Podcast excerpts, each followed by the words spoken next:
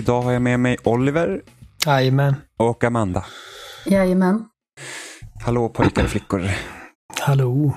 Ny Jag trodde att du vecka. bara skulle säga pojkar. Jaså? Hallå pojkar. Hallå Och pojkar och, och Amanda. Vill ja, du känna dig så, så utpekad? nej, det, Hallå, det var mest sådär pojkar. bara... Vad var det för någonting? Det var ingenting. Jag väntade mig att jag skulle vara exkluderande. Jag känner mig djupt sårad. nej, det gjorde jag Ända, inte. ända in i själen. Nej, men alltså jag är ju van vid att spela i herrlag i bowlingen, så jag har ju 71 000 gånger, äh, gånger fått höra liksom kom igen gubbar. Och då har jag liksom fått inkludera mig i det. Kom igen gubbar! Ja, men precis. Och så, då har jag liksom varit en gubbe sedan jag var 12. Men skiljer de på dambowling och herrbowling? Ja, ja, absolut. Men jag har ju spelat i damelitserielag. Då är det helt andra grejer. Men när man spelar med herrarna så blir det liksom så. Men är, alltså, behöver du uppdelat? Ja, jag skulle nog faktiskt säga det. Det är ganska stor skillnad mellan män och kvinnor. Just för att eh, det finns många så här, fysiska attribut som eh, gör skillnad. Till exempel så är ju generellt sett män längre. Vilket också gör att de får till exempel längre armar. Eh, de kan ta längre ansats. Får mer kraft, de har större händer. Vilket liksom kan skapa mer rotation i klotet och så vidare. Ja, okej. Sånt som, en, så här, som aldrig bowlar inte tänker på. Men det får man väl inte säga det jävla skitlandet. Nej, allra minst du Oliver. Uh, Nej, precis. Sluta med det. Ja, så nej, vad, ja. har, vad har det spelats i veckan? control. Ja, Bara. bara kontroll. Ja.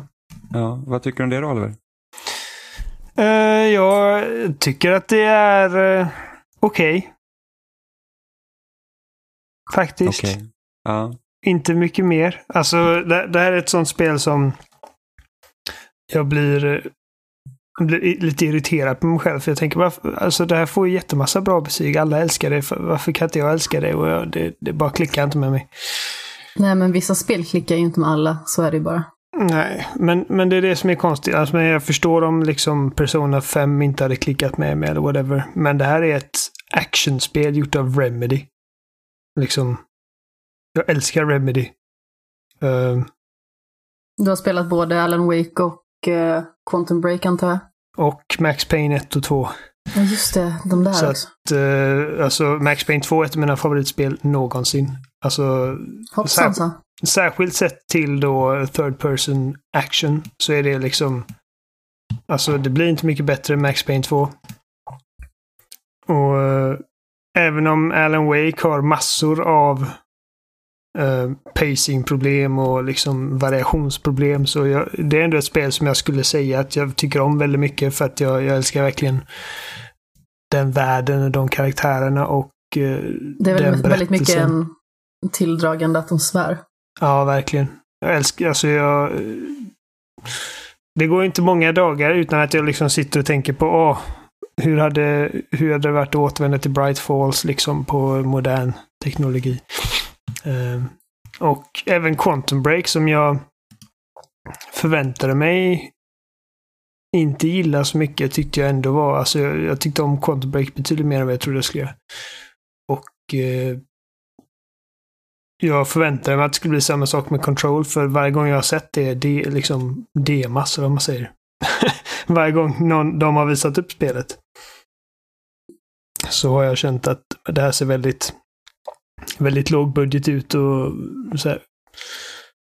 Ja, nej men det här, det här, det här tycker jag ser eh, sådär ut helt enkelt. Och tänkte att, men, men det är en sån grej som kommer klicka när man väl spelar det.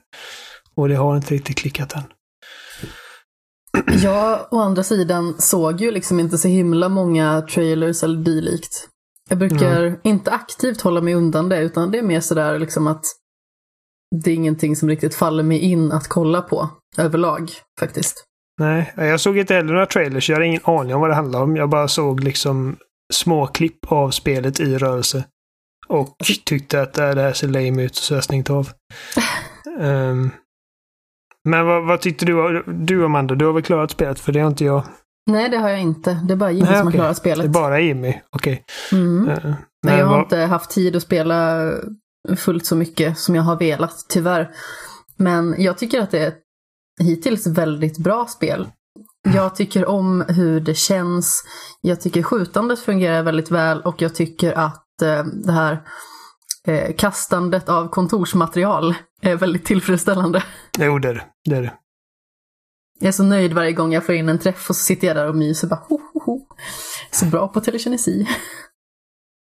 Det är en rolig grej att man kan ta upp i princip vad som helst och slunga iväg och även om du inte har några objekt i, eh, i synfältet så tar man upp en bit eh, golv eller betong från väggen som sker liksom automatiskt. Så att det är aldrig så att du måste aktivt sikta på någonting för att få upp grejen att slänga iväg. Nej.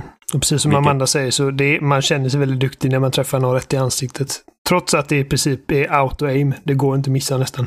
Men ändå så känns det liksom varenda gång så känns det helt fantastiskt. Ja, fast det går också att missa. Det är inte precis som att det bara eh, hoppsan så nu kastar jag iväg det här och så träffar det oavsett vad man gör. Utan det har ju varit någon gång när jag har slungat skiten åt helvete och så har jag skämts för mig själv. Det finns vissa fiender som, man inte går, som inte går att träffa alls överhuvudtaget. Har jag märkt. De, de dodgar undan. Men inte de Eh. som flyger, Precis. det går att träffa dem. Det går det att träffa men det kan vara ganska så bökigt. Ja. Jag vet att det är någon... Om det är den första flygbossen så blev jag lite förgrymmad för jag tyckte liksom att fast jag siktar ju på det aset. Men eh, det kommer ju fram en markör liksom när man har den i eh, synfält. Jag tänker inte Ja. alltid på sånt. Då är, den, väl- då är det väl låst. Det var det jag menar att, med att det inte Jo, går men att då missa måste man ju liksom hitta det läget. Det är liksom inte precis som att du måste ha nosen åt det hållet så träffar du automatiskt. Utan du måste liksom rikta in dig precis. Ungefär som du gör med ett skjutvapen liksom. Mm. Ja, då tror jag om flygande fiender de kan även dodge även om du har låst fast på den. Det där beror mer på hur nära du är och liksom vad de har gjort tidigare. Det finns en, en, en frivillig boss som är en flygande fiende som jag satt på ett tag som var superirriterande på grund av det. Flygande fiender generellt sett är ju as. Det vet ju alla. Ja, Och alla fåglar i spel någonsin. jag måste tänka på, är det någon fågel som jag inte tyckte var irriterande? Men Det är, ofta, är det ofta fågelfiender som Flappy är Bird. Ah, gud. Jag spelar aldrig Flappy Bird. Det gjorde ju nog jag. Eh, Men jag tycker Control har alltså, två ganska stora problem. Eh, första är storyn Mm. överlag. Jag tycker att den är, alltså jag bara väntar på att få någonting som uh, hookade mig ordentligt. För att premissen är det ju inget fel på för du är inne i det här, eh, den här byggnaden då som kallas The Oldest House. Precis, en stor Eh. myndighetsbyggnad. Eh, som alltså heter eh, i mångt och mycket The Federal Bureau of Control. Och ärligt talat, det låter inte mycket mer intressant än vad det låter, alltså, än vad det är. Alltså, Nej, alltså för det- att ett, ett, det är kontorsbyggnad är i princip det. Du, du springer runt bland kontorsmaterial och betong och det är typ hela spelet. Jag tröttnade efter fem minuter och ville spy på det. Fast jag tyckte att det var jättefängslande, åtminstone i början. Alltså, mm, naturligtvis när man har spelat i en miljö ett tag så är det ju liksom inte lika exalterande längre på samma vis. Men jag tyckte att det var väldigt fängslande till en start. Och jag var väldigt rädd framför allt. För att jag tycker ju att sånt i skräck som baseras på att man inte ser ett monster eller att man inte ser ett hot och man känner sig iakttagen. Det tycker jag att de fångade otroligt väl. För att så fort jag klev in i den här byggnaden i inledningen så sket jag i knäck. Jag tyckte att det var superläskigt. Ja men, jag sprang runt där. och så eh, springer man liksom igenom en eh, detektor. En, en sån som eh, man använder liksom för att eh, kontrollera folk så att inte de har med sig vapen in eller sådana saker. Och den blippar ju till liksom. Och då hoppade jag ju rakt upp i soffan när det hände. Du hade gillat Alien Isolation alltså. Nej, det hade jag inte. Jag hade ju blivit... Har du spelat Alan Wake förresten? Nej, jag har ju inte gjort det. Och jag För har det, velat. det är jag ju liksom att det, Steam, försöker ju skrämma men- dig åtminstone. Ja, men det känns som att det är inte riktigt säkert om spelet försöker skrämma mig här. Men man springer runt ett tag och stöter inte på någonting eller någon förutom helt plötsligt en städare. Mm. Eh, och därefter... Jukka Jukka. Han heter Koskenkorva. Nej, jag kommer inte ihåg Arti eller fan det han ja, heter. det tror jag att han heter. Eh, nej men så som du beskriver detta, då är det lite så jag känner med Gone Home. För jag hade ingen aning om vad Gone Home var för typ av spel. Jag håller med. att- Jag tyckte också att det var jätteläskigt. Och så här, det kändes som att hela tiden någonting skulle hoppa fram och bita mig i röven. Ja, och jag har, sett, jag har spelat alldeles för mycket skräckspel för att liksom inte ha utvecklat någon form av typ Alltså automatisk respons till sånt. Precis. Liksom, så att när man går igenom ett övergivet, helt tyst, kolsvart hus utan att liksom riktigt veta vad det är man gör där så är det bara vad fan, kommer det någonting här snart? Man kan ju inte låta bli att känna att man ligger brun till liksom. Nej. Hittills så har det inte hänt någonting för mig i Control. Så. Men Alltså man Men- kommer ju in i ett eh, ordförandekontor skulle man kunna säga. Och då är det en man som ligger avliden på golvet. Det verkar som att han har tagit, eller begått självmord. Eh, och eh, bredvid ligger ett vapen som då ska vara föränderligt som eh, man får ta över. Och då blir man själv överhuvud över själva den här vilket myndigheten. känns som världens sämsta idé för att utse liksom ledaren. För hon har ingen aning vad hon håller på med där inne. Men bara för att hon kan använda det här vapnet så är hon plötsligt liksom Alltså alla VDs VD. Ja, Han har förresten Zachariah... eh, vad är det han heter? Comstock. Trench. Trench heter han. Comstock i jag- Bioshock. Nej, men ja, jag trodde att du menade att han eh, hade likheter med Ja, honom. nej, nej. För det tyckte jag Eh. liksom att han hade lite så obehagliga vibbar. Ja, kanske. Men eh, han, Trench, han, han, han spelas av James McCaffrey som också spelar Max Payne. Världens bästa röst. Alla kategorier. När man väl får det här vapnet och sedan ska gå ut och det är rött överallt. Mm, det, alltså då var jag inte okej. Jag tyckte att det var superobehagligt verkligen. Och sedan så kommer ju en del sådana här lite knarkigare sekvenser. Där man hela- eh, dels känns som- får eh, eh, liksom nya förmågor och man får lära sig att hantera dem.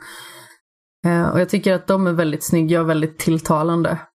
Även att de kan vara lite, som sagt, knarkigt obehagliga. Liksom nästan lite mardrömsscenario över det hela. Det är väldigt abstrakt allting. Och man vet inte riktigt vad som är sant eller inte. Liksom, vid någon tidpunkt så tänkte jag att liksom, det här kommer sluta med att allt detta är typ i hennes huvud. Eller att det är liksom Hon en går grej ut ur som... duschen och så är det en dröm. Ja, att det är liksom en Shutter Island-grej. Att det är typ, alltså någon som är mentalt skadad och eh, massa människor iscensätter någonting för hennes skull och sån här skit. Men jag tror inte, det, det verkar inte som att det är på väg åt det hållet. Um, allting jag är så förstår jävla lite konstigt. de vibbarna ändå faktiskt. Allting är så jävla konstigt. Jag och Jimmy har pratat om det här under veckans gång. Och jag känner att eh, jag, fin jag finner liksom ingen hållhake i det. För att alltså, jag har inga problem med konstigheter eller mysterier. Eh, ta Alan Wake som exempel. Det är Liksom det är en Insomnia-författare som inte har kunnat skriva på flera år och helt plötsligt så försvinner hans fru och han vaknar på vägkanten någonstans. Och han hittar liksom sidor ur ett manus från en skräckbok han har skrivit som han inte minns att han har skrivit och där allting tar form i den verkliga världen och man tänker bara fan är detta? Men det är liksom du upptäcker det här mysteriet i samma takt som Alan Wake gör. Och Jimmy nämnde också Lost. Jag sa det att Jo, Lost är konstigt, men det är liksom att man fattar ändå att det är liksom normala människor som hamnar i en extraordinär situation när de landar eller kraschar på den här ön. Och konstiga saker händer på ön. Det är ju ön som är konstig. Och de utforskar det i takt med att vi utforskar det också. I Control är det bara alla, alla bara accepterar allting. Hon går in i det här huset och ja, där ligger ett vapen som kan typ shapeshifta. Och någon snubbe är död. Vem bryr sig? Nu är jag boss helt plötsligt och ingen ifrågasätter någonting. Det är som att jag liksom...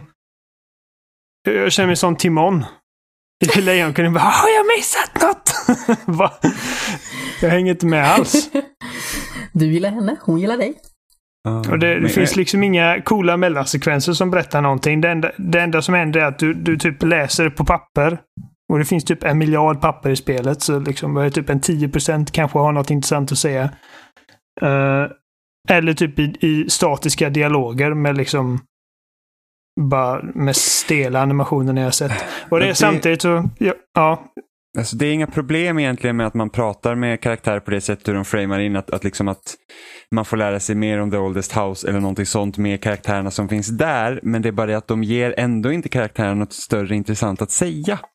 Eh, för att eftersom spelet är ju, från tidigare spel från Remedy så har ju de varit i princip linjära actionspel och det här är Mm. ju mer som ett Metroidvania utan att ha de bra delarna av Metroidvania i sig.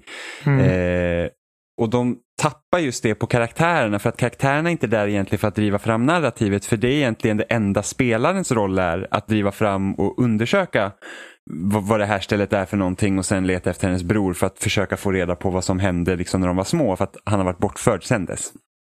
All, alla Eh, andra karaktärer är bara där för att be dig göra De massa skit. för, de är där för att ge dig quest. De är quest givers, inget mer. Och det gör att man inte riktigt får... Alltså, Det är svårt att typ- knyta an till dem. kanske. Ja, och de har liksom inte riktigt några egna motiv på det sättet. Som i Ta Quantum Break till exempel där man hade huvudkaraktären som man spelade som och sen så hade man en annan viktig karaktär som heter Beth som var polis. Så hon var ju en så stor del i den berättelsen och ingen av de andra karaktärerna är det i kontroll. Eh, vilket gör att så här, vad är meningen med allting egentligen? Eh, det är så svårt att få liksom Alltså det här drivna narrativet som man vill åt, det finns liksom inte riktigt där. Eh, sen eftersom spelet också är ett Metroidvania så är det så här, okej men då borde utforskningen vara liksom i centrum. Men det är inte riktigt det heller för att du hittar ju inte förmågor och sånt på banorna. Utan det är Nej. liksom, du går in i rum, det finns fiender, du skjuter dem och där får du valuta för att kunna uppgradera ditt vapen. Eller då släpps det random mods som du kan använda för att sätta på vapnena. Och du får eh, skill points för att göra sidouppdrag. Så att allt sånt ges ju till dig utan att du behöver utforska stället. Så att jag tror att spelet hade varit mycket mer intressant om du hade kommit till The Oldest House. Det är ingen där. Du ska leta efter din bror och sen får du utforska det här stället för eget bevåg.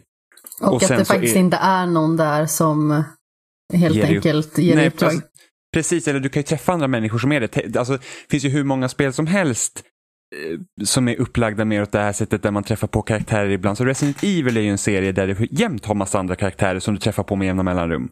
Men de är liksom inte där för att ge dig ett mål utan de är där för att okej den här karaktären gör någonting medan jag gör någonting och sen sammanstrålar vi ibland. Eller ta typ Dead Space är också ett sånt exempel. Visst linjärt spel Uh. men du rör dig genom det här skeppet olika delar under spelets gång och de andra karaktärerna där som säger även åt vad du ska göra gör ju även saker också utöver dig. Medan här är det ju typ som att de gör Alltså det är någon karaktär som kanske flyttar på sig någon gång men annars så är de ju här runt det jävla stora konferensrummet och säger ja ah, men det är nog bra om du gör typ det här. Ja, men precis, det här konferensrummet som är den första punkten som man återställer till sin forna form, eller vad man ska säga. Mm.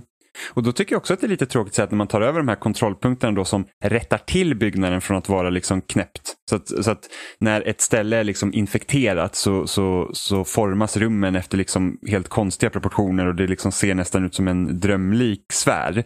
Eh, och sen när man rättar till dem så rättar det alltid åt sig. Som att typ, ja men Alltså, det jag tänker att The Oldest House borde vara typ när man i Harry Potter och Fenixorden när de går till Trolldomsministeriet och kommer in i den här jäkla Åh ja! Liksom hela den grejen. Det är ju så det borde vara. Allt borde vara så här, okej vad är det här och sen så har det någonting med någonting att göra. Men det känns som att efter att jag är klar av kontroll och när eftertexten har rullat, jag, så här, jag vet fortfarande inte riktigt någonting.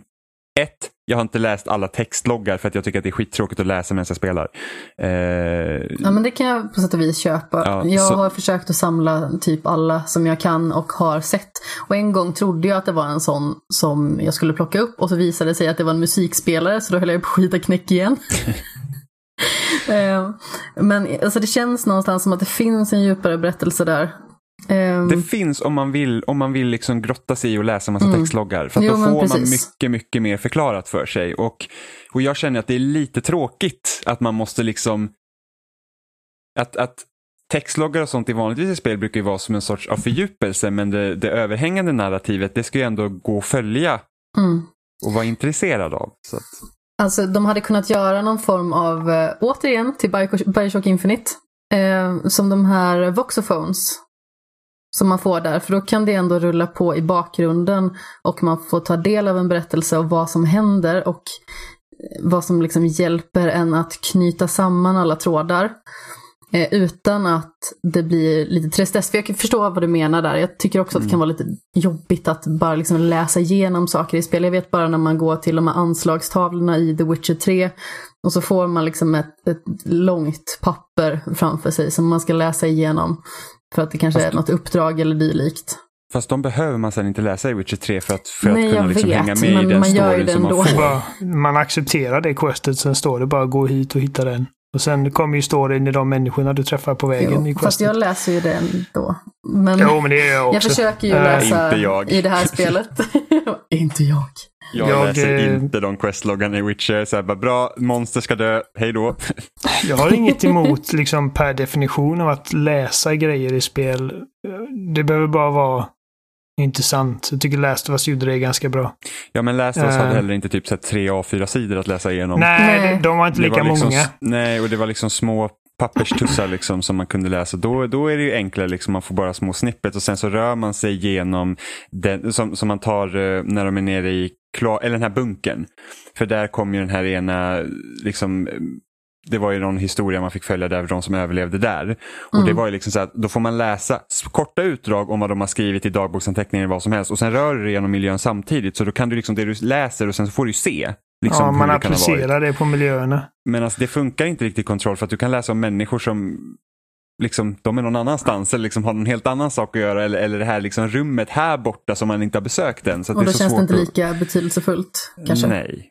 Nej. Ehm, det hade kanske varit lite smidigare om antingen de hade haft en ljudvariant eller om det kanske bara hade varit liksom men typ post-it-lappar eller någonting. Bara så att okej, jag får en ledtråd här. Alltså nu Ja. kanske dra det till absurdum, men med tanke på miljön så är liksom inte en, en lapp så himla konstigt. Nej, nej. Och sen hade det faktiskt varit kul om det hade varit mer fokus på pussel än, än bara strider. För att det är i princip det man gör, du rör dig bara genom den här miljön och sen så slåss du. Liksom. Det är inte som att man behöver tänka till vart du ska någonstans eller vad du ska göra här i det här rummet. Hur ska jag gå tillväga? Utan det är bara in, tryck på någon knapp, mörsa, mörsa, ut, gå till nästa rum, tryck på någon knapp och så vidare. Mm. Det har varit ett par pussel som jag har stött på. Det var något man skulle slänga in rätt symboler för att få igång någon maskin av något slag.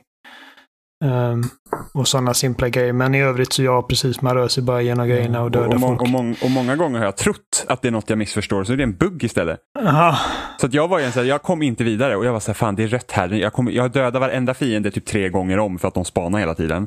Och sen så bara, men det är något jag inte fattar, det måste vara någonting jag trycker på. Så jag stängde av spelet, gick ifrån och sen när jag kom tillbaka och startade spelet, då var det ju löst. för att det var ju bara en bugg. Ja, just det. Jag tror inte att jag har råkat ut för någon bugg senare. Däremot så började jag ju naturligtvis spela det här på natten för att jag uppenbarligen är dum i huvudet. Och eh, så tänkte jag liksom efter ett tag, bara lite. jag tänkte efter ett tag så här att ah, men jag får nog spela någonting annat nu. För jag, mina nerver kommer inte klara det här. Då hade jag spelat en halvtimme eller någonting. Då när jag skulle starta spelet igen, då fick jag börja om från början. Nej. Det var också väldigt märkligt. Men då hade jag redan lite- plockat upp allting, så det var supermärkligt. Ja men gud vad jobbigt. det är typ det värsta som finns. Typ Men då kunde jag bara saker. springa igenom skit i alla fall. Ja. Eh, ända upp till eh, där jag hade kommit då. Men det var så här, okej. Så jag har fortfarande min progression i vilka filer och sånt jag har plockat upp. Men jag måste springa igenom, ursäkta mig, vad, vad hände? Vadå? Nej men nej, alltså, jag menar förklara situationen. ja, ja. Jaha, jag bara säger, vad, vad är det som händer nu? Jimmy bara, vad gjort nu? Ja, jag tänkte, vad är det, någon inspelningstjafs tänkte jag. Nej, jag lovar, jag har, du har inte gjort någonting och Ja, eh, Discord har inte gjort någonting. Det var inte som när du blev robot häromdagen. Nej, men det blev bara så här, vad, vad hände? Jag så här, vad händer nu? Ja.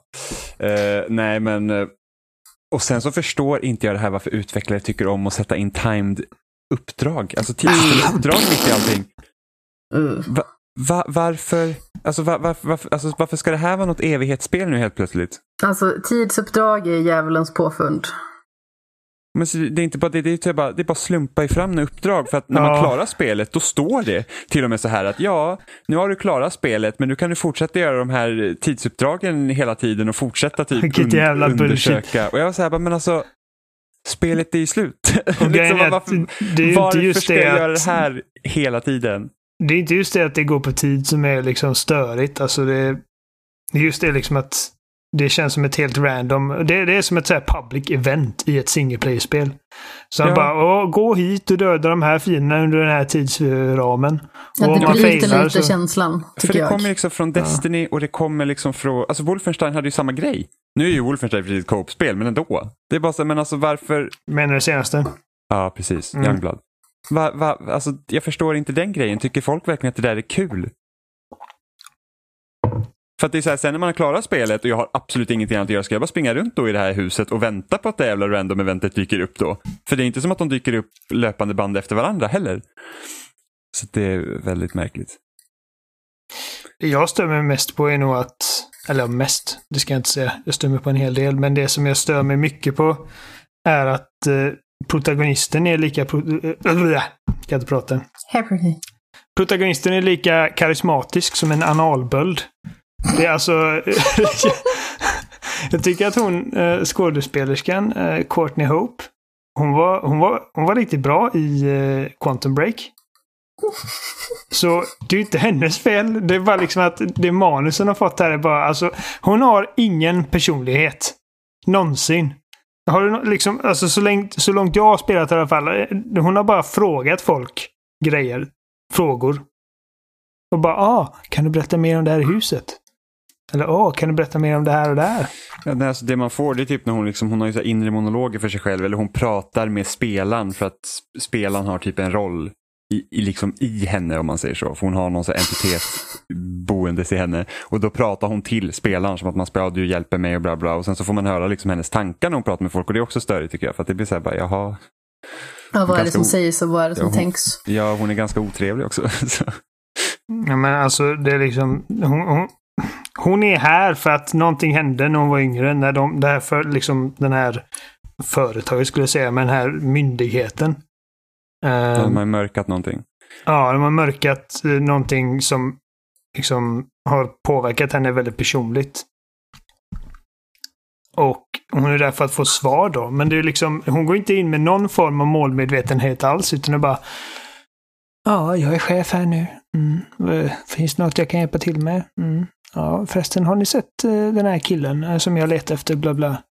Och det är liksom, hon blossar aldrig upp. Hon visar aldrig... Hon visar ingenting. Som Nej. sagt, analböld. Och det, och det är för att typ narrativet inte liksom, det är inte skrivet på ett sånt, alltså berättelsen är inte skriven på ett sånt sätt att man liksom faktiskt, alltså det känns inte som att man Har följer liksom en röd känslor. tråd. Det är jättemärkligt. För det är synd, för, jag, för annars tycker jag liksom att spelet är väldigt alltså, snyggt och sådär. Jag tycker att det är ju ändå en rolig idé. Jag gillar all retrovurmande teknik, liksom telefoner med, istället för att ha en sån här typ snurrplatta så är det liksom en, en, en ratt. En sån här liten typ hörlurs, nej inte hörlurs, så här högtalarratt som man höjer och sänker på. Liksom, hela den grejen tänkte jag, åh vad är det här för spännande för att den ska typ göra någonting. Men då är det typ så här tutorial-grej bara. Så man har en egen flik i eh, alla collectibles-grejerna som man har. Ja, alltså Eh, det känns ändå som att jag omvärderat lite grann från när jag började spela. Jag spelade in eh, en, eh, ett annat avsnitt om Control i måndags. Och när jag sedan har spelat ännu mer så känner jag liksom att det är inte lika fantastiskt som jag kände att det var då. Men det kanske var så här nyhetens behag på något vis. Ja, och sen hoppas man ju liksom att det är såklart att om man säger att ah, men nu har jag spelat början här och man vet inte riktigt hur, hur det kommer att urarta sig, men det kommer väl någon gång ja. Men när det sen inte gör det, då blir man så här, jaha. För att jag kommer ihåg att Quantum Break var inte heller så i början. Man bara, ja men det, det är liksom det, det, det är liksom tuffa på. Jag, jag är inte så här förtjust i så stora företag som, som är typ fienden i spelet. Tycker det är Nej, ganska det är tråkigt. lame. Eh, Men Quantum Break kommer undan med att det är en tidsmaskin. Du har en kompis här som du har känt hela ditt liv. Han går in i den här tidsmaskinen. Sen går något fel. Och sen nästa gång du ser den kompi kompisen så är han typ Darth Vader. Det är ändå ganska liksom, okej. Jag hänger med i vad som, vad som är kruxet i den här berättelsen nu. Ja, och jag klarade ut Quantum Break i en sittning dessutom. Mm. Eh, så, Hur lång tid tog det? Ja, nu, nu, spelet var inte så långt. Jag tror det tog typ fyra timmar spela och sen så var det typ tre timmar film. eller vad det nu var. Så det var ju inte Okej. superlångt. Eh, för de hade den här konstiga tv-serien med. Ja, just det. Men eh, Ja, den saknar jag inte i alla fall. nej, nej verkligen inte. Men, men den var liksom... det, det, det, var ändå, det var spännande att följa. Så att, alltså jag blir eh, ju mer sugen på att spela Quantum Break. Jag har ju köpt det och hela den baletten. Det är ju bara att jag ska på något vis koppla in min Xbox One. Har du aldrig spelat det? Nej, det har jag inte. Nej, okej. Men, men därför är jag så förvånad över folk som är så himla lyriska över Quantum Break. Eller jag menar eh, kontroll. Jag är bara så här att jag, jag bara, så här nior och så här. Jag var, alltså, Ja, så bra skulle jag Ja, absolut inte säga att jag tycker att det var. Jag tycker att det är väldigt bra. Men det är liksom inget exceptionellt direkt. Ja, det jag kan säga är alltså, att ändå det- så bra kritik att det har fått. Det är Mm. liksom verkligen så här, ja, alltså, Det jag kan säga är att det är grymt imponerande vad, vad de har lyckats göra med en väldigt liten budget och väldigt, liten, lite väldigt litet team.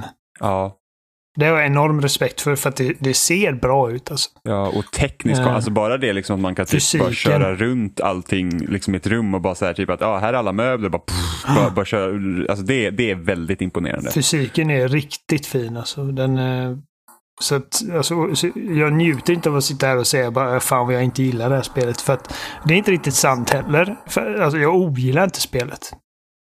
Det är Jag- liksom inget extra.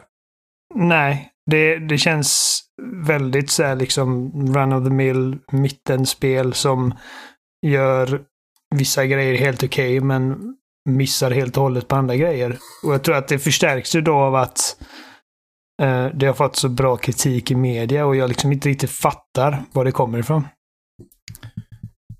Um, jag tror att det som gör det för mig egentligen det är så här, stämningen kombinerat med själva mekaniken. För jag tycker att de fungerar väldigt väl och de fastnar hos mig.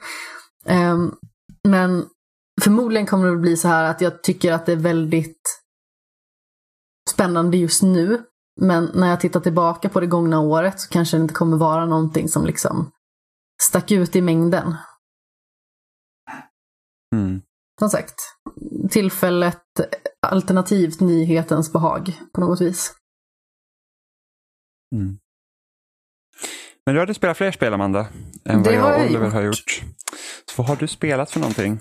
Ehm, jag har spelat eh, två stycken spel. Vi skulle kunna börja med att jag spelade Full Throttle, den remasterade versionen till Playstation 4. Det var nämligen gammal så klassiker. Ja, exakt. Jag var ju på Retroresan Meetup i helgen i Garphyttan, som alltså ligger utanför Örebro.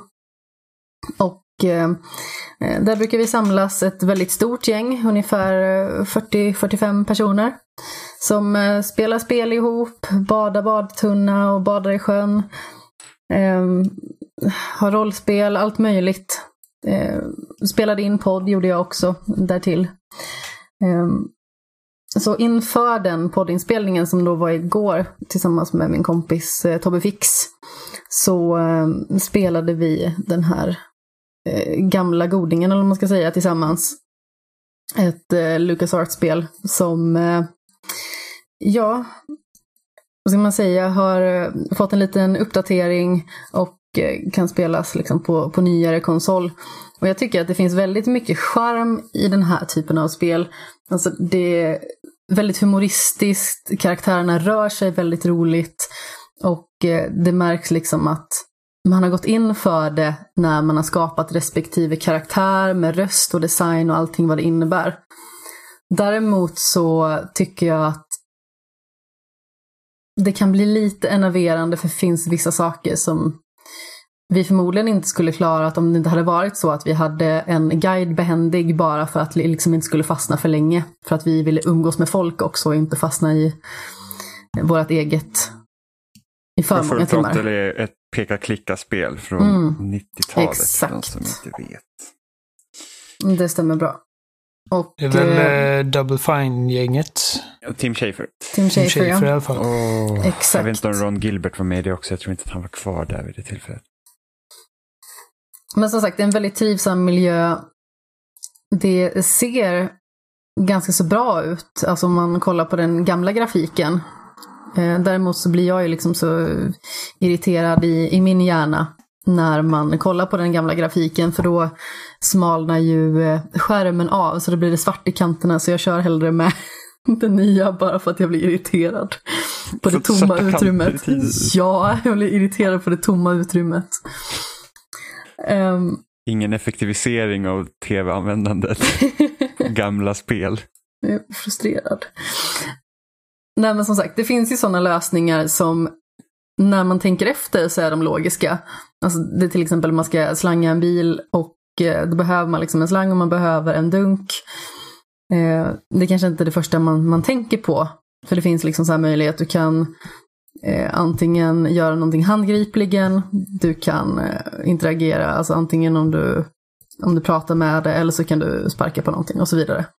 Ehm, och det är inte alltid solklart, det finns sådana jättedumma lösningar, det är till exempel någon form av eh, eh bilrally, krock, tjofräs som eh, då ska man puffa upp en bil som är krockad på en ramp så att den ska trilla ner nedanför rampen så att man ska köra över den för att det är en annan bil som är i vägen. Mm. Och massa sådana dumma grejer som man absolut inte kommer på av ren logik. Det är faktiskt superdumt. Och sen så flera gånger, den här bilen då som var krockad, var man lite för långsam med att förflytta den bort till rampen. Då vaknade den helt plötsligt till liv igen och körde iväg. Medan man puffade på den. Alltså det var en massa sådana dum-dum grejer och som sagt, alltså den här typen av spel där man oftast har tid på sig men man vet inte riktigt hur mycket tid. Det kan vara väldigt frustrerande. Mm. Men eh, det var ändå en rolig upplevelse. Jag har ett väldigt stort hål i min liksom, peka-klicka-kunskap. Det närmsta vi har väl kommit är ju den nyare generationens spel i form av Telltale egentligen. Ja, precis. Och, de, och det de valde då när de gjorde walk, första säsongen av Walking Dead var att fokusera på storyn istället för pussel. Ja, men precis. Det är mer berättelse Mm. och mer logiska lösningar. Det är inte lika mycket action som det kan vara till exempel i fyran, där jag tyckte att det kunde bli lite väl mycket ibland. Ja, ja, men det var en sak som var tråkigt med Telltale, att de gick ju mer och mer från att först ha liksom så att berättelsen stod i fokus till att sen liksom varje episod, oavsett vilket spel de gjorde, skulle ha en massa actionsekvenser. Ja, antingen quicktime events eller för all del liksom det här klassiska aggressionsögonblicket för mig när man ska gillra och utlösa massa fällor för eh, walkers och så känns det som att det kommer hundra stycken samtidigt så visar det sig att det bara är typ fyra eller någonting. Jag är Ja, fortfarande irriterad när jag tänker på det. för det känns lite som att de begränsar historieberättandet bara för att det måste finnas någon action där, för att, jag antar för att man är rädd för att folk ska tappa intresset. Mm, och det har ju Nej. full throttle också som problem. Jaså? Mm, det är sådana onödiga grejer. Eh, till exempel i början så ska man sparka en snubbe av en motorcykel. Mm. Och sedan så är det olika typer av verktyg som man ska få tag på för att man ska infiltrera en bas. Mm. Och då behöver man först ett verktyg för att kunna mula en fiende. Så då mular man den och så får man ett nytt verktyg som man använder för att mula en annan fiende. Och så fortsätter det så tills man har mulat någon nisse som har ett par eh, glasögon som man kan eh, se specifikt med. Ehm, och de är så överflödiga de här sekvenserna. Dels så måste man liksom så lista ut i vilken ordning man ska ta de här fulingarna på motorcykel. Och dels så det, det känns inte alltid jättelogiskt. Och då blir man liksom lite Alltså, förgrymmad istället. Det var lite så du kände Jimmy när du spelade, uh, vad hette det spelet? Manny Cavalera. Eh, Grim Fandango? Just det. Ja, jag har för mig att det till och med ska vara ännu mer Alltså, frustrerande ja, lösningar. Ja, alltså det finns någon jäkla lösning när man är på kasinot där man måste typ hålla koll på så jäkla många grejer som är helt obskyra. Alltså det, det är typ så här, ja men här har du en liten lapp och det syns någonting i det här hörnet och här är en tavla som du kan missa och titta på där det är något annat för att du ska kunna få rätt in tid och datum. Alltså det är liksom, jag kan inte se mig själv att ha kommit på den lösningen utan att titta på guide. Eller suttit vid spelet typ i flera månader och bara så här stånga mig blodig mot väggen. Nu hade ju inte Grim Fandango några actionsekvenser på det sättet så det är ett ganska liksom, metodiskt spel på det sättet att det, det är liksom inte så här att ja, vad heter han, Calavera är typ värsta mördarmaskinen liksom, utan det, det är ju så att man har ju ändå tid på sig men att vissa lösningar var ju verkligen så här att ja, alltså det är omöjligt för mig Jag att, att antar komma att på dem. det var så besvärligt på den tiden, liksom, bara för att man skulle kunna hålla på med ett spel länge. Ja, och det kom inte lika mycket spel så det fanns ju inte heller som att du hade så mycket um, konkurrens på det sättet. Exakt, och då hade man mycket mer liksom, tid att investera. För får man kanske typ ett spel i halvåret, då kanske det tar alltså, några månader egentligen att klara av ett sånt här spel. Just för att man måste testa allt, allt, allt för att kunna mm. ta sig igenom det. Plus, säg att man spelade det här när man var barn. Hur mycket engelska förstod man? Ja, men precis. För det är ju också dialogval i många fall. Mm. Men vad tyckte du om berättelsen i Full Throttle då? Ja, men jag tyckte att den var ganska så charmig. Det är liksom den här semi postapokalyptiska framtiden i stort sett. Mm. Um, om ett motorcykelgäng. Så det här är Days Gone innan Days Gone? ja, precis. Det, där de har stulit allt ifrån. Spelar du Days Gone? Nej. För jag vet att Oliver, du gjorde inte det heller. Nej. Jag har Gjorde varit sugen det? på Nej, jag har varit sugen på att köpa det mellan varven. Så jag vet Men varför? Att jag, kommer inte, jag, kommer inte, jag vet att jag inte kommer tycka om det, för att jag har inte spelat det. Det är därför. Det är bara därför. Ja, det var ett stort spel som kom. Ja, det, jag tänker spela det vid något, uh, vid något tillfälle, men då får du gå ner i pris ordentligt först. Fast jag, men jag är 100% säker på att jag inte kommer tycka om det. Jag är helt övertygad. Det är typ så här, ah, men det tar typ så 25 timmar innan storyn börjar bli intressant. Och man säger, men jag har inte tid att lägga 25 mm. timmar på ett spel som är så, så här halvbra. Så det var Marvel Universe också? Jo, men det är i alla fall film. Man kan titta två timmar på en film och sen vara nöjd. Liksom. Men att spela i 30 timmar och måste vara aktiv med så jävla och dö och greja och samla alla collectibles som man gör i typ alla spel. Det är fan jobbigt alltså. Det är en större investering att ta sig an så mycket ja. spel. Faktiskt. Och sen jag, jag, tog mig an Marvel för att jag såg en film jag tyckte var jättebra och bara så nu måste jag se de andra också. Men det är, inte, det är inte som att jag kan hoppa in i Days Gone på timme 30 och bara, men det här vill jag nog fortsätta se. Och så börjar jag om från början. Det är omöjligt. Så att, eh, ja. En helt annan situation faktiskt. Ja, vad var det andra spelet du hade spelat, Amanda? Eh, jag har spelat ett litet mobilspel som heter Hey Turtle. Vad är det för någonting? Eh, det är ett textbaserat spel. Som, eh, som jag faktiskt fick av eh, Alexandra, nu ska jag säga så jag inte säger fel namn, Dahlberg. Mm. Eh, som alltså håller till på Thunderful Games. Hon, eh, vad jag förstått, har varit med och skrivit det här spelet och det är ett spel där man har konversation via mobiltelefon. Så det är ett väldigt liksom, basalt spel i sin grund. Mm. Men det handlar om eh, en karaktär som man absolut inte vet vem det är. Alltså, det ska verkligen vara då att man är bara sig själv. Eh, så man skulle kunna vara en, en kvinna såväl som en man. Mm. Eh, och det handlar om en kärlekshistoria som eh, blossar upp med ens kollega som heter Dana. Och eh, sedan får man följa i mångt och mycket hur den eh, utvecklas. Vad som händer när det börjar spricka i sömmarna. Hur eh, intensiv den är i början och eh, hur den falnar och eh, liksom, vad som händer när man kommer in i vardagslunk, vad som händer när eh, eh man eh, fattar olika typer av beslut eh, kring eh, jobb och dylikt. Alltså det finns väldigt många aspekter, alltså såväl som alltså så romantiska aspekter som alltså, ekonomiska situationer, sociala situationer, allt möjligt. Och, sedan så blandas det in liksom vilken typ av, av hälsosituation karaktären har och, och dylikt. Och allt berättas via textmeddelande då? Liksom, ja, det gör det. Det finns några mellansekvenser som jag tror är i tal. Det är lite svårt att, att utläsa egentligen, för det är bara på en svart skärm.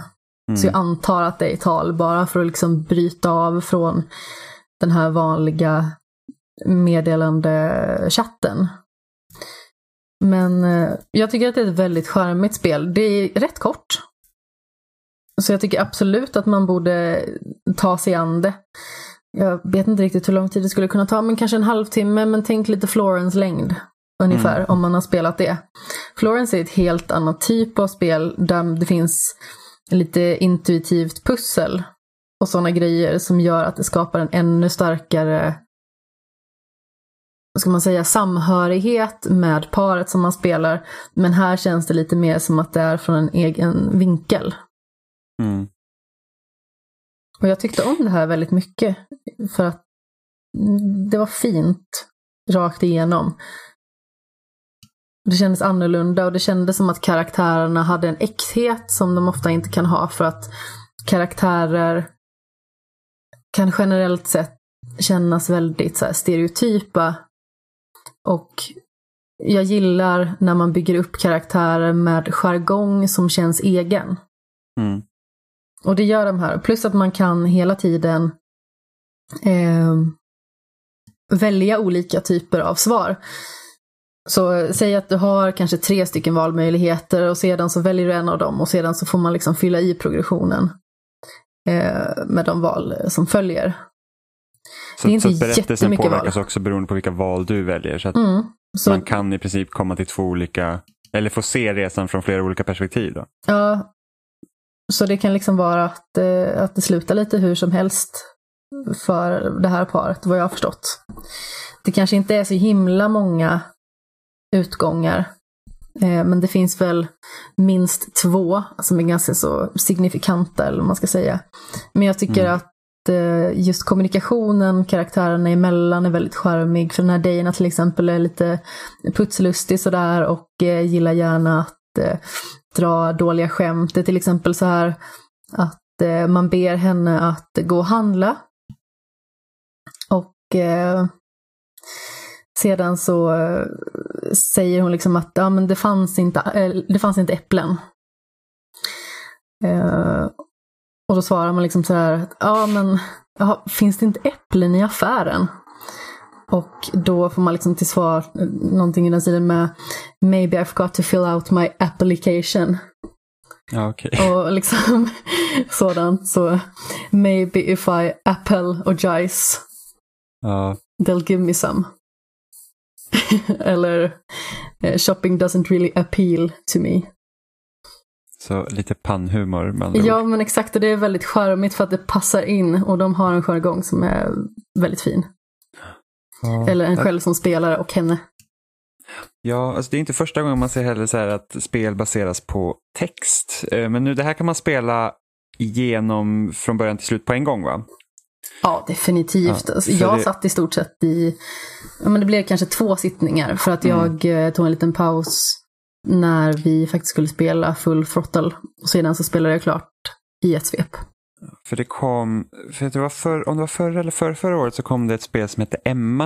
Eh, där man fick följa en kvinna som, eh, eh, som var båtflykting helt enkelt i, från Mellanöstern tror jag. Eh, och den var också textbaserat men du, var inte, du kunde inte spela, jag vet inte om man kunde ställa in att man kunde spela det på en gång men du kunde också ha så att du får liksom uppdateringar så lång tid som resan skulle ta. Så att du liksom får som en meddelandenotifikation när du får ett nytt meddelande av den här personen som du följer. Ah, okej. Eh, och då spelar man under de omgångarna. Och sen tror jag också att det fanns ett mobilspel som var baserat på tv-serien Mr. Robot som hade lite samma grej, att där skulle du lösa ett Oh, mysterium. Eh, där du Oh. också fick mellan varven eh, meddelande. Liksom, ja, rätt som det är så får du ett meddelande. Så bara du har så här lång tid på dig att göra det här eller någonting sånt där. häftigt. Jag gillar Ja. ju Mr. Robot. Eller i alla fall det kan vara de första två säsongerna eller någonting sånt. Jag inte- tappade den lite grann tyvärr. Men jag tyckte att den var jättespännande i början. Jag gillar Mm. första säsongen jättemycket. Jag kommer Eh, typ och, inte ihåg eh, andra säsongen i och för sig när jag tänker efter. Men första säsongen, det var svinbra. Ja, säsong två såg jag bara något avsnitt på innan jag bara... Jag vet inte. Det var inte det att jag slutade kolla och bara tänkte nu ska jag aldrig se det där igen. Utan det blev bara att jag, jag fortsatte helt enkelt inte. Men det föll mellan stolarna. Alltså, jag har Ja. känt så med flera serier, typ Handmaid's, eh, Handmaid's Tale och Ja, där. Westworld. Det var så här, efter första säsongen bara så här, ja, Ja, fast Westworld såg jag ett avsnitt Ja, av. men man behöver inte se mer än ett avsnitt av Westworld. ärligt talat. Jag såg första avsnittet, jag så här, hade inte den här serien fortsatt nu, det hade inte Det gjort hade någonting. För jag, har fått, jag har liksom fått se grejen, för att det här var inte vad jag trodde det skulle vara. Sen såg jag första säsongen och sen var det bara så här, äh, jag vill inte fortsätta kolla på den här serien.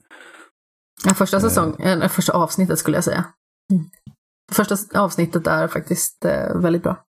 Men, alltså, det är väl helt okej, men samtidigt känns det att ska jag bry mig om robotarna som resetas varje, varje dag? Liksom? Det var typ så jag kände, vad, vad, vad ska de göra? liksom. Sen så händer det ju massa grejer, men det var ändå så här, nej, det, jag gillar inte alls Westworld. Och Handmaid's Tale, har jag typ ett avsnitt kvar på första säsongen. Jag borde dra igenom alla. Alltså, Tale är, Den, den är, bra. sjuk. Den är Och bra. sjuk. Och det är inte det att... Jag vet inte, jag, jag vet inte varför jag inte fortsätter kolla Inte på den. Det var någonting, heller. någonstans mellan det att hon blev påsatt av någon snubbe när hon låg i famnen på hans fru eller något sånt där. Och jag bara, alltså... Ja.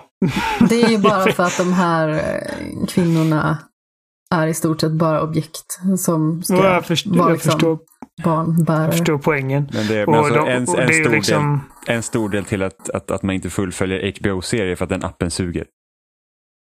Ja, HBO-appen Alltså är det är, verkligen för, hemsk. alltså det är ärligt talat, om, som jag som somnar typ till allt jag tittar på, eh, så, så, så, så liksom har man typ sett så här fyra, fem avsnitt medan man har sovit. Man säger bara, fan vilket avsnitt var jag på nu då? Och så går det liksom inte enkelt, du kan inte sätta något i din lista. Du kan, inte, alltså, du kan sätta så här, oj jag sparar det här avsnittet.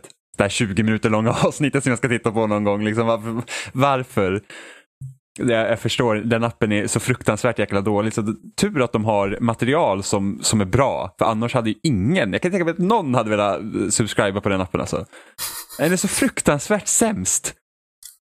Jag blir fan upprörd bara jag tänker på det. Och sen så bara, ah, ni har velat ha automatisk uppspelning på det jävla avsnittet så vi sätter in den funktionen utan att den ens går att stänga av den. Vad är det? Ja, fruktansvärt, vilket ilandsproblem liksom, men ändå. Man skulle kunna tro att du är lite irriterad på det här. Otroligt irriterad. Alltså Netflix, liksom, det, det funkar så bra på Netflix. Det är bara så här, ja, inte automatisk uppspelning, den kör klart avsnittet så kan jag somna i godan ro utan att ha hela paddan stå och sjunga bäst den vill hela natten. Liksom. Så, ja nej usch och fy. Säger jag. Jo, jag märker det. Mm. Men Hey Turtle, alltså det rekommenderas. Absolut, det kostar 10 kronor på App Store. Ja, vad dyrt. Ingenting. Det var så när det kom DLC till första Monument Valley som de tog betalt för och folk var helt galna. Det var liksom rena rånet att de tog typ 20 spänn för, för nya banor.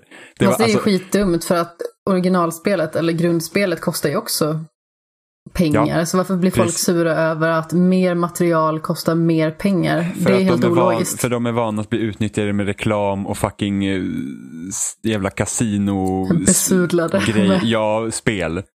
Det, var ju, det skrev utvecklare också. De bara, men alltså, ni är vana liksom vid att i princip att, att, att utvecklare utnyttjar er tid för att tjäna så mycket pengar som möjligt. Och här har vi gjort liksom typ ett litet nytt halvt äventyr som DLC som vi tar typ 20 ynka kronor för och det är precis som att vi har rånat er familj på allt ni äger.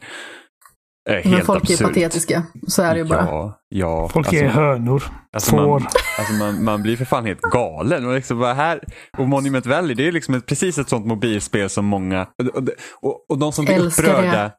Och så här är det, de som är upprörda det är inte sådana då som vi skulle säga vanligtvis spelar liksom spel och hänger på spelforum och sånt. De är upprörda över andra saker. Utan det här är ju liksom så här mamma Hans liksom på som bara åh nej, försöker ta mer pengar av det här spelet jag redan köpt en gång. Liksom det, det är fascinerande att folk får liksom samma reaktioner även om de kommer från olika grupper. om man säger så. Ja, verkligen.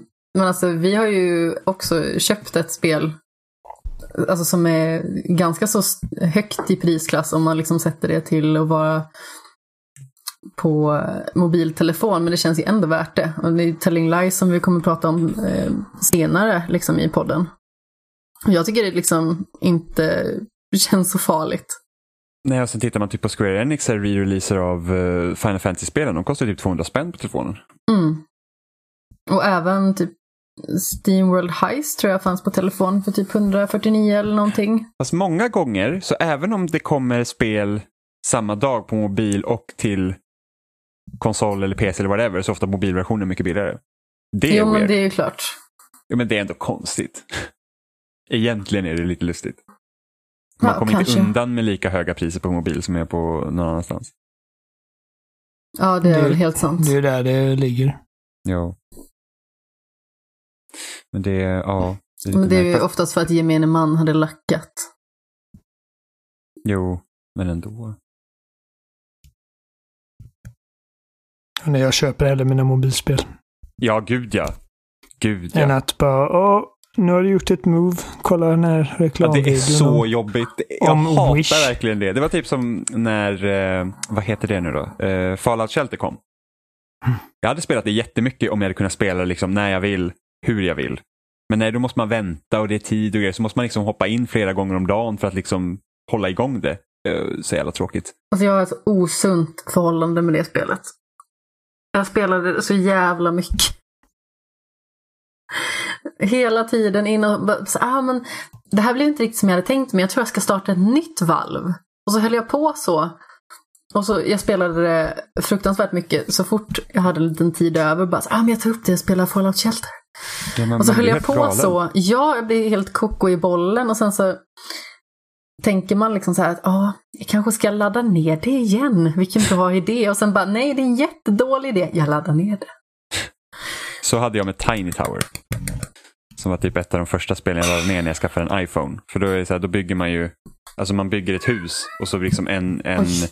en ny våning blir så här, antingen typ så lägenhet eller någon affär eller någonting sånt. Och sen så flyttar det nya personer liksom in i, i det här tornet så ska de få så får de liksom arbeta med olika grejer och så ska man liksom göra så att de får det drömjobbet de vill ha och så där för att du ska maximera vinst och sånt så att du kan bygga ett högre torn. Och det var ju så att du behövde hoppa in mellan varven så det var jag helt besatt av. Det var så att typ man jobbade så gick man så här, typ så här, ja men toapaus, så tar man upp Tiny Tower och kollar så att alla i huset liksom mår bra. Alltså det, det är typ så här, blir osunt. Jag, man, jag typ illa bara jag tänker på det. Så att man var så här, nej, radera skiten. Och det är många så här mobilspel som lägger till sådana här äckelheter i efterhand också. Så att, ehm, eh, Jetpack Joyride, heter det så? Ja, Det är från, eh, nu kommer jag inte ihåg vad den eller alltså det finns ett spel jag- som heter det. Jag vet Ja, inte men om det är det du Jag åsyftar. måste Men... tänka om det. Jag måste jag kolla, jag har mobilen här. Jo, Jetpack Joyride. Och det, är så att det har jag spelat ganska mycket förut. Och sen så ibland säger man men jag har lust att hoppa in liksom i spelet och bara testa igen. Och nu har de gjort så många uppdateringar så att alla mina rekord har resetats och allting. Men det är bara det, så jag var så här, "Ah, jag orkar inte, då, då skiter jag i det. Men nu får jag notifikationer med jämna på min mobil. Så bara, ah, nu är det det här typ Super Savior-grejen. Köp eh, grejer i vårt spel. Man säger, men nej, harassa mig. Låt Försöker mig få mig, ja, men försöker få mig att spendera pengar på ett jävla spel jag redan har spenderat pengar på för att jag köpte en gång. Liksom. Öh, tråkigt. Ja, det är faktiskt väldigt frustrerande. Men eh, alltså, det finns ju spel som är kul till mobil. Jag tycker ju att Fire Emblem-spelet var ganska så charmigt. Men är inte det också ha massa så här mikrotransaktioner och bullshit? Jag spenderade inte en spänn på det spelet. Nej, men det har de. Eller hur? Va? det har väl mikrotransaktioner och sånt va? Det kanske det har. Jag har inte ens Mm. reflekterat över det, för jag okej. plöjde det som en uh, dårfink. Mm, nej, jag, jag har inte testat så så mycket av duktig. Nintendos. Jag, jag testade det här Animal Crossing-spelet som Nintendo gjorde och det var bara så att nej, det här är sånt jag inte tycker om i mobilspel. Och sen körde jag lite Super Mario Run men ja, jag vet inte, jag tycker inte att det är så kul när Mario springer av sig själv. Eh, Så får se när Mario Kart kommer. Ja, just det. Eh, Får se om det blir något kul på mobil men jag misstänker att det inte kommer bli det. Ja, men av någon anledning så gör folk mobilspel på ett sätt och sen så ska de innehålla de här grejerna som jag absolut inte tycker om. Så att eh, det blir bara så här, uh. De enda typ som har, eh, alltså typ min favoritutvecklare på mobil är typ Simogo. Och de gör ju inte mobilspel just nu, de ska ju släppa Sayonara Wild Hearts till Switch. Ja, just det. Så det ser jag fram emot. Men de har gjort jättebra spel på mobil. Jag kan rekommendera This War of Mine Stories också till mobil. Det funkar väldigt bra. Mm, det, Om man vill ha lite misär. ja, Och det vill man ju. Ja, jättegärna. Sen, Mer men typ såhär, misär. Deus, Deus Ex Go, Lara Croft Go och Hitman Go är skitbra också. Eh, Har som kom. Nej, de, det, det, det är liksom pusselspel. Eh, vi satt i de universumen. Och sen så 80 Days är skitbra också. Så det, det är typ en spoof på jorden runt på 80 dagar. Som utspelar sig i någon så här typ steampunk futuristisk verklighet. Och sen så ska man Oh. försöka komma runt. Och så är det massa små berättelser. Mm. Man reser runt och så får man typ man får hantera tid så att man eh, hinner med alla de sakerna man ska göra och sen så typ eh, packa väska och sånt. Ja. som man får med sig. Vill man ha ett extremt tillfredsställande mobilspel så tycker jag att man ska spela Hold Down. Vad är det för någonting? Som, eh, ja men, vad ska man säga? Man har olika planeter framför sig som man ska ta sig igenom till kärnan eller någonting i den stilen. Mm. Eh, och så finns det olika pluppar som man ska träffa ett visst antal gånger. Det är supersimpelt. Så du bara siktar med den här pluppen och sedan kan den liksom eh, studsa mot de här Ja, olika klossarna. ja, jag har en variant av den som heter Alltså, Balls. Men alltså just det här hold down är jätte, jättetillfredsställande. Det var så roligt. Jag spelade hela tiden när jag hade det. Mm. Sen blev jag lite deprimerad när det tog slut. Ja, jag spelar mest Wordfeud faktiskt på min telefon. Jaså? Ja, jag har en person som jag typ spelar med nu i två år. jag har Du kan spela med människan. mig. Jag älskar Wordfeud. Det kan Eller, jag ja, göra. jag spelar ofta alfabet i verkligheten. men- Jag, jag blir bara, så- alltså man märker typ om vissa fuskar ju. Det är så här, bara, nu kommer de så här helt, eh, man typ mött någon person som varit skitdålig aslänge och sen helt plötsligt kommer alla omöjliga ord. Och man säger, okej men nu sitter du och tittar någonstans för att det där är ju liksom, det där är helt orimligt. Ja. Jag spelade det jättemycket när det kom. Verkligen. Mm. Eh, Men sen så har det inte blivit av. För man, jag vet inte, spelar så mycket annat. Mm. Och Threes spelar jag väldigt mycket på mobilen. Vad är Det det är kul. Man parar ihop eh, man parar ihop treor helt enkelt eh, och, får, och ska få så höga valörer som möjligt. Så du, du har typ så här, ja, tre är liksom, du har treor och sen så har du ett och två. Och så parar man, så, så ett och två går med varandra så att de bildar en trea. Och sen tre och tre går ihop så blir det sexor och sådana grejer. Så man kan bara para ihop samma nummer med varandra, förutom då ett och två, för de går ihop. Eh, och så ska man få så hög, höga siffror som möjligt. Så 3, 3 blir 6 och 6, 6 blir liksom högre och högre högre. Eh, så att, så att ju, och då är det på ett bräde så 3 gånger 3 Så att det, det blir så att ju högre valörer du får så blir det svårare. Du får liksom mindre att jobba med hela tiden eftersom du måste få upp samma mängd igen på en siffra så att du kan para ihop de två stora så att du får liksom upp plats. Det är Mm. väldigt roligt. Jag förstår. Jag förklarar det där väldigt dåligt känner jag. Nej, det tycker jag inte. Var bra. Men har vi något mer att säga den här veckan? Eller har vi tömt ut alla samtalsämnen vi kan eh, komma Jag tror på? det. Jag vill hinna spela Devil May Cry 5 till nästa vecka. Ja, det får du ta tag i. Då blir Oliver glad. Mm. Förutsatt att du gillar det. Annars kan du dra åt helvete. Ja, hur går det för dig på May Cry 5 Oliver? Har du fortsatt att försöka arbeta dig ifrån Nej, jag tror jag har gett vad upp på det. Va? Jag är inte tillräckligt bra. Så där kan du inte tänka. Men, det, alltså, Man blir det väl är bättre? så jävla eller? svårt. Vad sa du? Man blir väl bättre med tiden, eller? Jo, jo, jag har blivit bättre, men det här liksom när man måste göra allting utan att bli nuddad en enda gång, det är bara nej, det går inte. Uh. Ja, det låter Det, jobbigt. alltså, men ha- hade jag haft orken att liksom sitta och typ hänge hela mitt liv åt det spelet så hade jag ju klarat det vid något tillfälle Jag givetvis. gillar att det är så här hela ditt liv också. Det finns ingen mellanting. Det är så här, antingen är det inte alls, eller så här, är mitt liv. Ja, men alltså, jag förstår precis vad du menar. men Jag har inte spelat Fifa på jättelänge. Eller hon sitt jättelänge. fotbollande igen. Förlåt! Men jag har inte spelat Fifa så himla mycket den senaste tiden. Jag tror att jag spelade några timmar på, på semestern. När jag satt och plöjde bara för att ta lite troféer för att jag kände för det. Eh, Så det är väl typ så här två månader sedan eller någonting som jag spelade det sist. Och fasen vad dålig jag var. I helgen. Men det, När vi är satt och typ, spelade det. men det är typ hjärtskärande när man går tillbaka till spel man vet att man har varit bra på och sen är man inte lika bra längre. Ja, De jag brukar Ja, spela mot kul. brukar ge pisk oftast. Så blir jag lite besviken på mig själv. Då fick jag pisk två gånger, sen bara, nej men fy fan. Ja. Det är som när jag och Oliver tar upp Halo 5 med jämna mellanrum. Och man bara så här, vi var bra när vi slutade spela. och så tar det tid att komma in i det. Alltså jag stirrar just nu på den alltså, mest punchable människa jag någonsin sett i mitt liv. Jaså? Alltså, jag, bara, Ursäkta jag såg på Twitter. Jag såg på Twitter en kille. Uh, han står Va? En under... kille? eh, Ja, en kille som står under amerikanska flaggan och han har givetvis en sån här MAGA-keps på sig. Och så har han en t-shirt där det står LBG, LGBT. Och över L så är det Statue of Liberty. Över G så är det en AK47 som är gun. Över B är det bear. Och sen Trump på T. Men Men Jag har aldrig usch. velat liksom kastrera någon i hela mitt liv så mycket. Fy fan. Eh, Vi hade en på min skola som hade gick runt med magakeps när det var de tiderna. Och det var så här, det känns som att den människan förföljde mig för jag såg honom överallt sen.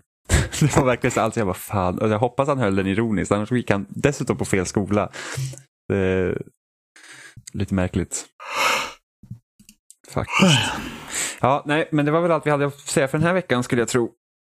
Ja, Med trevlig Ja, timme ja. i edra öron. Jag är, jag är färdig. jag har varit otrevlig höll jag på ja, det har du. Så fruktansvärt otrevligt. Speciellt när du börjar prata om fotboll. Och helvete. Ja, jag Det bara, vet. det bara kokar inom en. Jag kan inte låta bli. Jag måste nämna det varje vecka bara Ja, för att göra bli- någon irriterad. Ja, det kommer bli så. Ja, det kommer Fi- Fifa-timmen igen här. Åh, Ja, ni hittar oss som vanligt på spelsnack.com och där har vi länkar till alla ställen vi finns på som typ YouTube, din favoritpodcast-app några mer ställen. Eh, vi läggs upp också på loading.se varje vecka som en tråd och där kan ni kommentera. Ni kan också mejla till oss på spelsnack, eh, nej, kontakt spelsnack.com eller våra förnamn spelsnack.com. Så finns också våra personliga twitters. Så jag finns på line. Seppala13. Jag vet, men jag tänkte att du lät så trött Oliver, så att du- sket. Ja, Oliver finns på. Oliver Thulin, Amanda finns på Amandromeda. Nej, Nej. Kapten Sten. Kapten Sten. Ah, Johan finns på ett Johan Folsson tror jag. Och Robin finns på ett Plattpojk. Ifall ni vill tweeta till honom. Förväntar inga svar för att han aldrig är inne på Twitter. Eh, Men så ses vi till nästa vecka.